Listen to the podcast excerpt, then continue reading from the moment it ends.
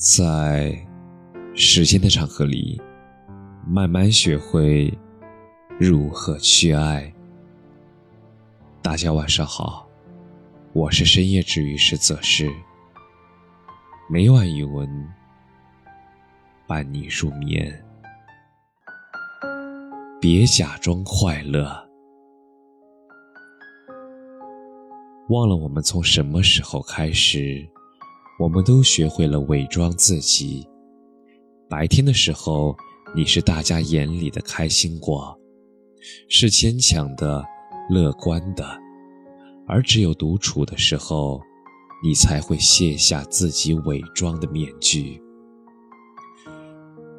曾经，你喜欢什么都说，好的、坏的，都喜欢发朋友圈。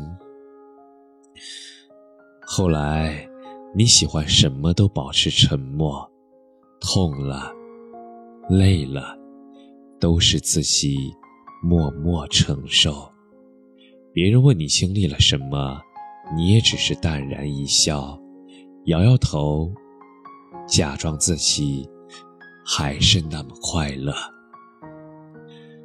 慢慢的，我没事，我很好。变成了你的口头禅。有人说，人有时候把心事憋在心里，不是不说，而是不敢说。因为你知道，自己说出来，别人也不会放在心上。因为你知道，自己身后空无一人，所以你从来不敢柔弱半分。那些假装快乐的人，总是太过懂事。他们懂事到从来不会让身边的人为自己担心。